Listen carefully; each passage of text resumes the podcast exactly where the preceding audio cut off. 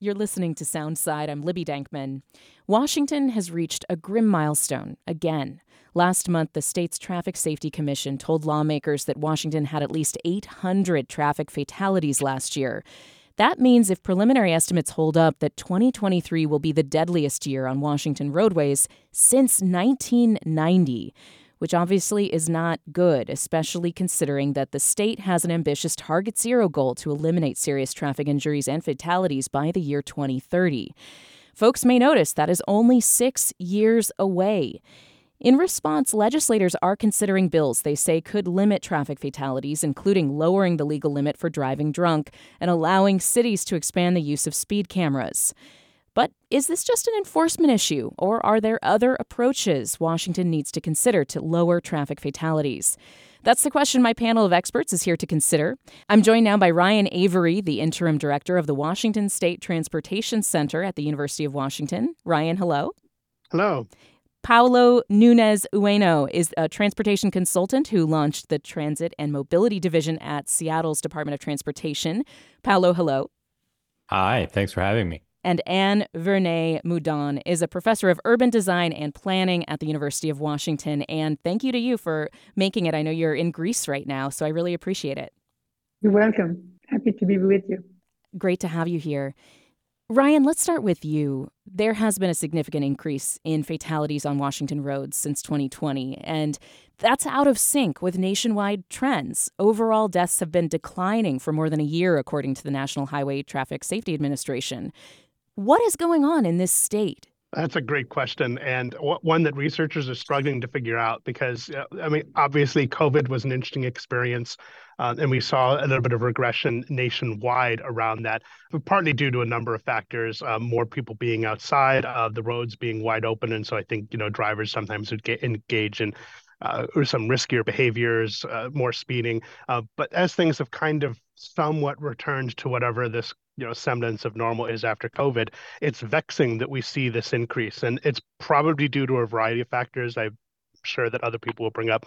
Vehicle size continues to increase and that's just a matter of physics. Then when there is an impact especially with pedestrians and vulnerable road users um, vehicles are much larger than they used to be. And some countries are considering um, trying to crack down on this but that's not there has not been much appetite to do that in the us uh, of course, engagement risky behaviors. I'm wondering if there's also just more people still being outside a little bit. I mean, we do a great job of counting vehicles on many of our roads. We do a very poor job of understanding pedestrian and cyclist movement. And I know this is traffic fatalities, but many of them involve vulnerable road users, and we don't always have great data on those users. And so it's hard to say if there's more people out, and then that just leads to some interactions as well. So, more bikes on the road, more vulnerable users, potentially more interactions. We don't have data to support that in front of us, but that's one theory. I know the numbers are still getting confirmed, but, and we're talking about why Washington's moving in the opposite direction of the nationwide trends recently, which have been declining for roadway deaths. What do you believe is behind that number? Well, I think one has one has to be really careful about the numbers because Washington may be up but it might be in certain areas, like let's say it's in pedestrian. I don't know for fact, but I'm just hypothesizing now. It could be pedestrian, it could be more freeway uh, fatalities. I mean, you know, one of the problem we have with our statistics is that we generalize them by sort of political units as opposed to uh, by areas. And so, you know, I'd like to see in Washington state where these fatalities have increased exactly what kind of facilities we're talking about. Uh, a lot of the fatalities related to speed of travel, not only you know the size of vehicles, like Brian mentioned, which is really very um, Ryan. I'm sorry, this is really really important to consider, but it's also the kind of uh, facilities that uh, people are dying on. Are they uh, high speed? Are they medium speed? Are they local areas? And and so I think, of course, for for the legislature, for policymakers, you have to address uh, the issue within the state. But we also have to look within the state where these fatalities are taking place and where they are increasing. Yeah, and we're going to talk about tailoring solutions to areas of a, a special vulnerability, areas of higher safety risk. Paulo, first off, your reaction as we see Washington's numbers overall. Again, we don't have the nitty gritty on individual ge- geography of these fatalities, but what are your reflections on what's going on in Washington state?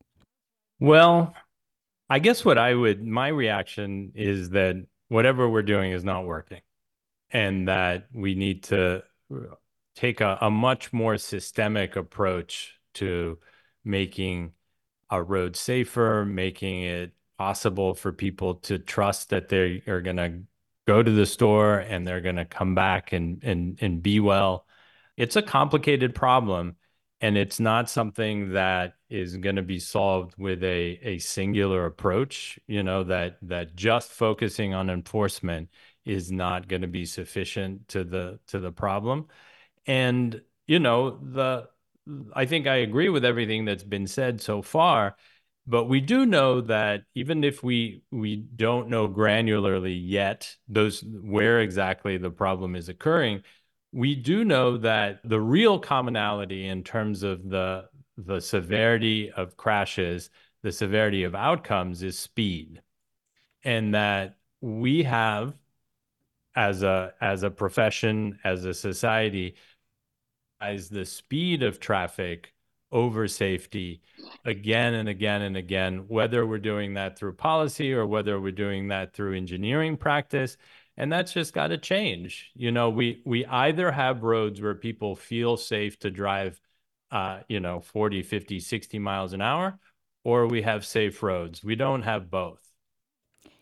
Paulo, back to you. When I think big picture about transportation safety, we have slightly more than two deaths on the roadways in Washington state per day. Other transportation industries, if you had those numbers, I mean, it would just not be tolerated. You know, if you had air travel folks assuming that in the state you would have two deaths a day, obviously nobody would fly. Um, why, big picture, when you see the rising death toll on Washington roadways, is that tolerated in a way that train travel, air travel, other modes just wouldn't be. Culturally, is it is it an issue where we just accept that driving and our dependence on cars is deadly? Yeah, I think that is a fundamental question that we need to answer. Why do we stand for this, right? You know, nationwide, we're we're killing 40,000 people roughly every year on our roadways. And I mean, this is crazy. If you compare it to air travel, right? Totally, you know, diff- different modes of travel, different different administrations, everything. But there's it's been 15 years since we've had a, a commercial aircraft death in America. And and you know, air travel compared to itself has gotten tremendously safer in the last 20 years. And on roadways, we're making backwards progress. So, you know, I, I back in the day, I used to work at, at Seattle Children's Hospital and I was just a transportation guy, but I saw that industry really grapple with safety and safety in a systemic way. And they would they would point to air travel as an example where they got the the regulators the the plane makers the the pilots union the FTA together and said okay we're going to stop blaming each other and we're going to address this problem systemically and figure out how we can actually make progress towards increasing safety and that's what i would be looking for is for uh, a really wrap around type of solution to this and, and a sense of urgency as well Ryan, do you have any reflections on that? I mean, I keep coming back to where's the outrage? I mean, the fact that we're going back to 1990 levels in Washington state is frustrating. And I would think that there would be more of an outcry. But again, uh, there is something going on with cars as being an accepted, potentially deadly mode of transit that we don't accept anywhere else. Yeah, I mean, I agree, I echo what Paulo said. Uh, you know, if in the aggregate, when you think about it, and you think about the fact that over forty thousand people are dying on our on our roads in America every year, uh, it's such a huge number. Of people are like, "What? That can't be right," you know. But it is. It is absolutely right, uh, and yet we put up with it, and, and we should be absolutely outraged. But when you ask people what what the changes are or what you do to reduce that number, and many communities have adopted a you know a mindset and uh, moving toward vision zero, uh, which is absolutely what we should be doing, uh, and yet we're finding that we're stumbling when we try to get there. The built environment that we have here in this country is so completely different from what many other countries have. I mean, uh, Western Europe in particular, Vision Zero has you know been very popular, but they also didn't build their infrastructure because so much of uh, uh, so much of it was older than what we have here.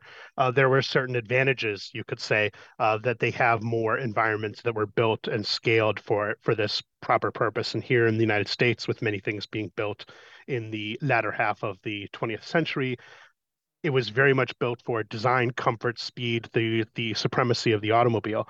Um, and so I think people maybe subconsciously defer a little bit. They're you know worried that to anything that we do to improve safety will necessarily decrease vehicle efficiency or comfort that you won't be able to travel as fast. Uh, and but that, that's a fair question because as Paulo said, and I've mentioned it before, speed is absolutely one of the number one factors. And the city of Seattle lowered speed limits around the city a few years ago as part of their Vision Zero effort, uh, because the research is very clear. the odds of surviving a collision um, especially as a vulnerable road user, increase a lot the lower the speed is.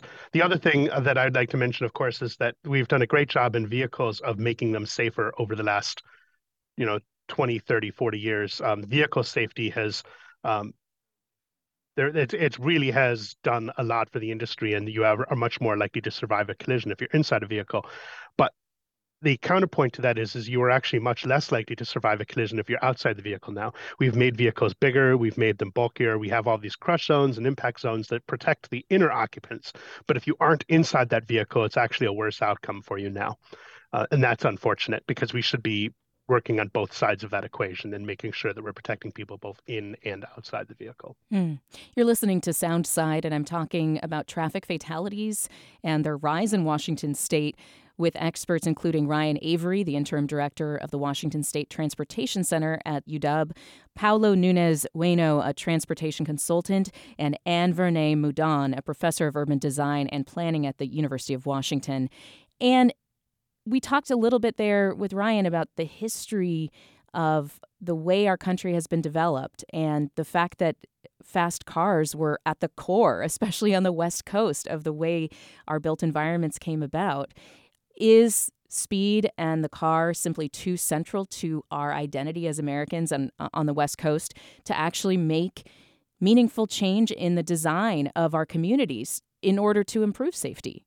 I would say no. I mean, yes, definitely there is, uh, you know, a difference, uh, especially on the West Coast with sort of low density uh, environment where, you know, the options for travel for, uh, for mobility are really restricted and the car is a very powerful sort of tool that we have.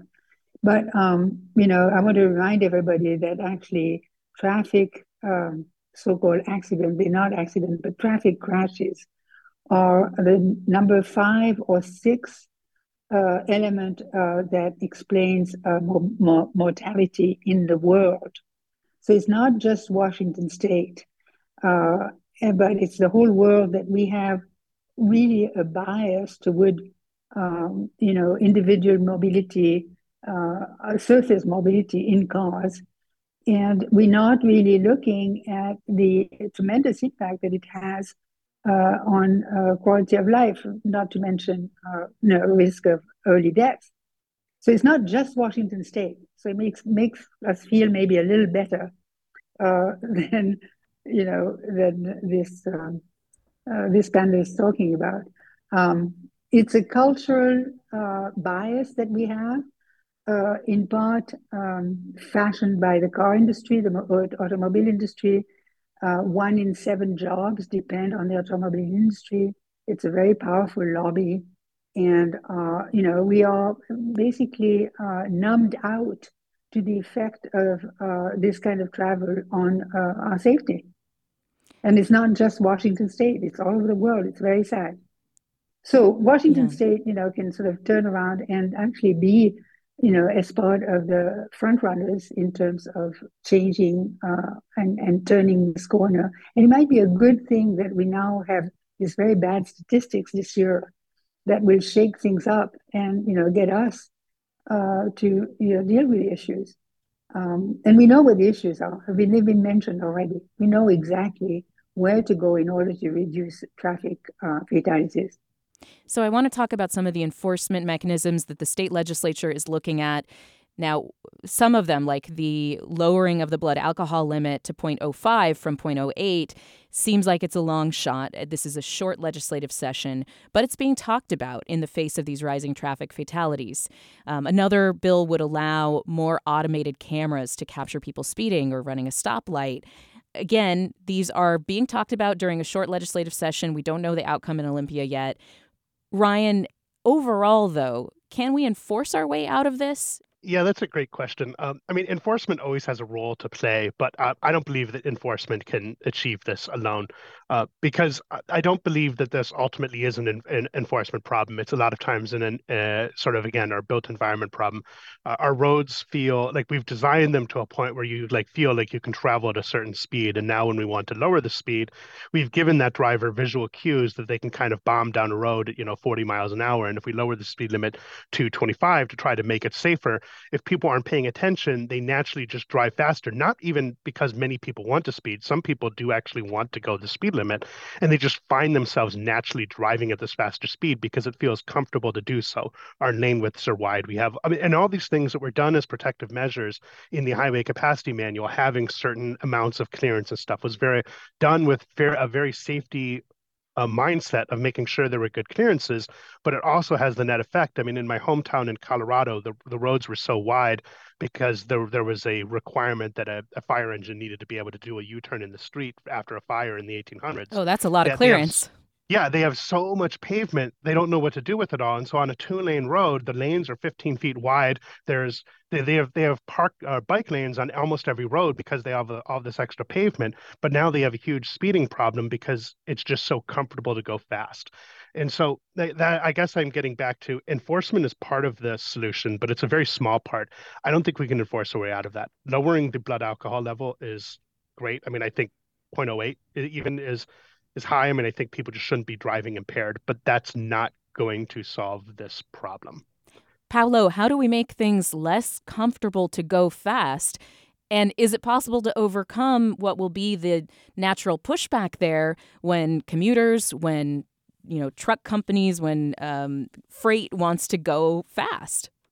I think actually that people don't really want to go fast. I think to to Ryan's point, the design speed that the the road creates a sense of how fast you should be going.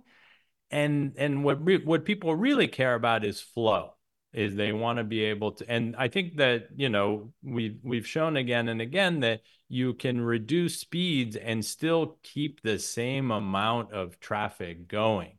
So I think it's important going back to the very beginning of Anne's point is to to sort of be focused and targeted in terms of our interventions. And I, I think that we, you know, one of the the areas that are most dangerous uh, for vulnerable users and for drivers alike in Washington State are what we call our main street highways you know, what other people sort of call stroads is this idea that you're basically designing a, a highway and, and, and creating uh, the environment where people can go at highway speeds, but they're on the surface and there's all of the other interactions and distractions and interruptions and intersections and, and, and people crossing.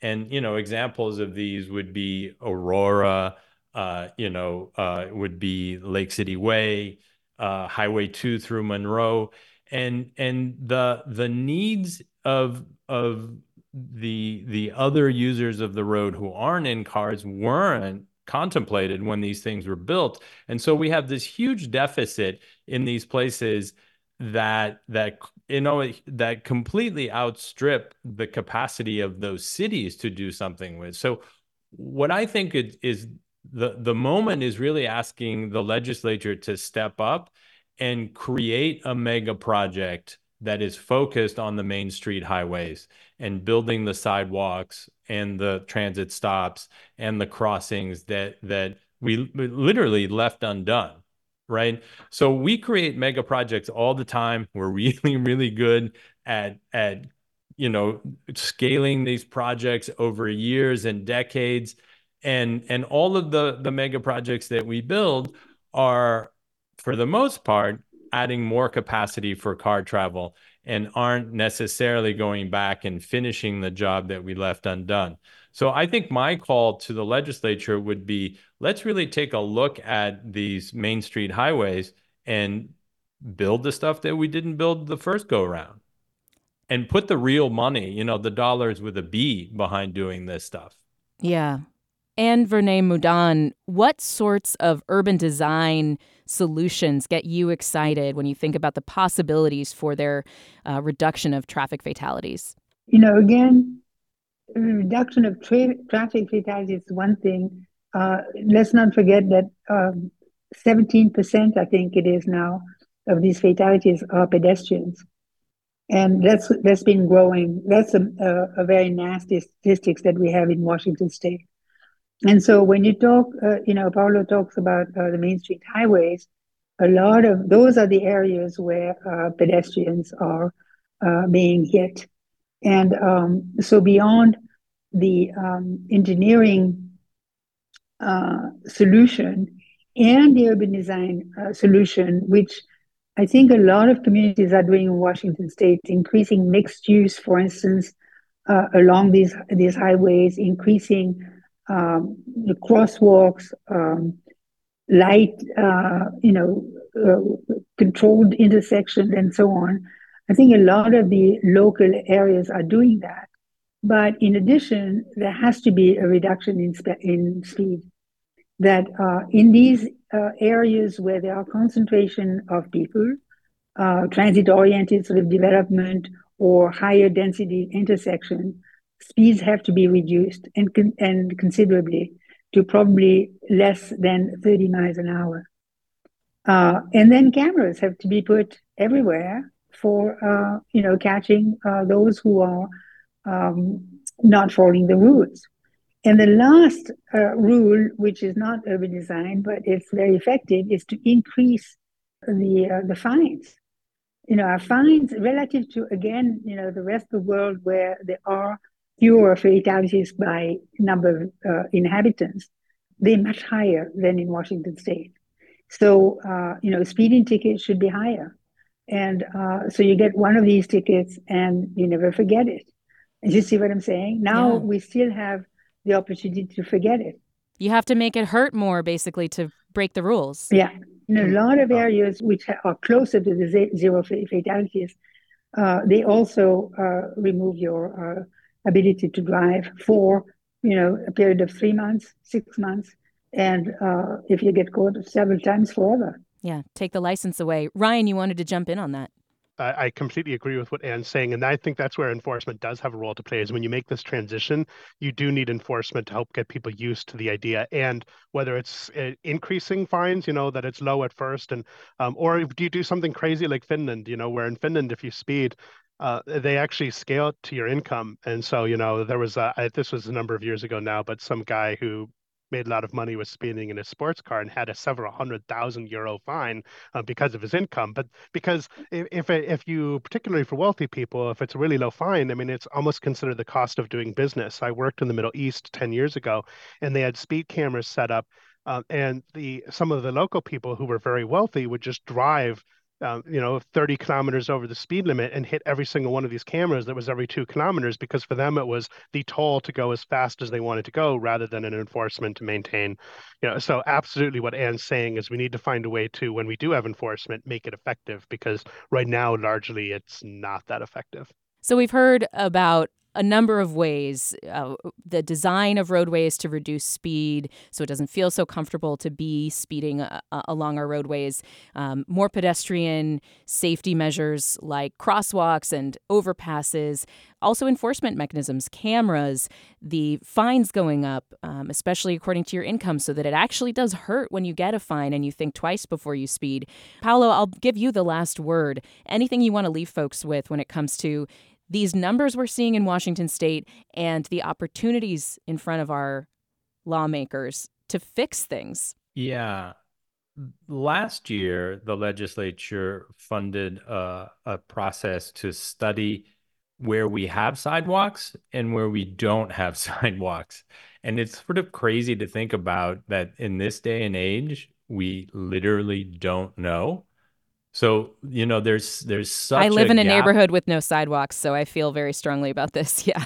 Yeah, yeah. And so, you know, the the for our ability to make data driven decisions in in this realm and Ryan mentioned this earlier and Anne pointed to it as well is really hamstrung by our our just lack of knowledge of where people are walking, where there are places that people in wheelchairs or other assistive devices can walk safely.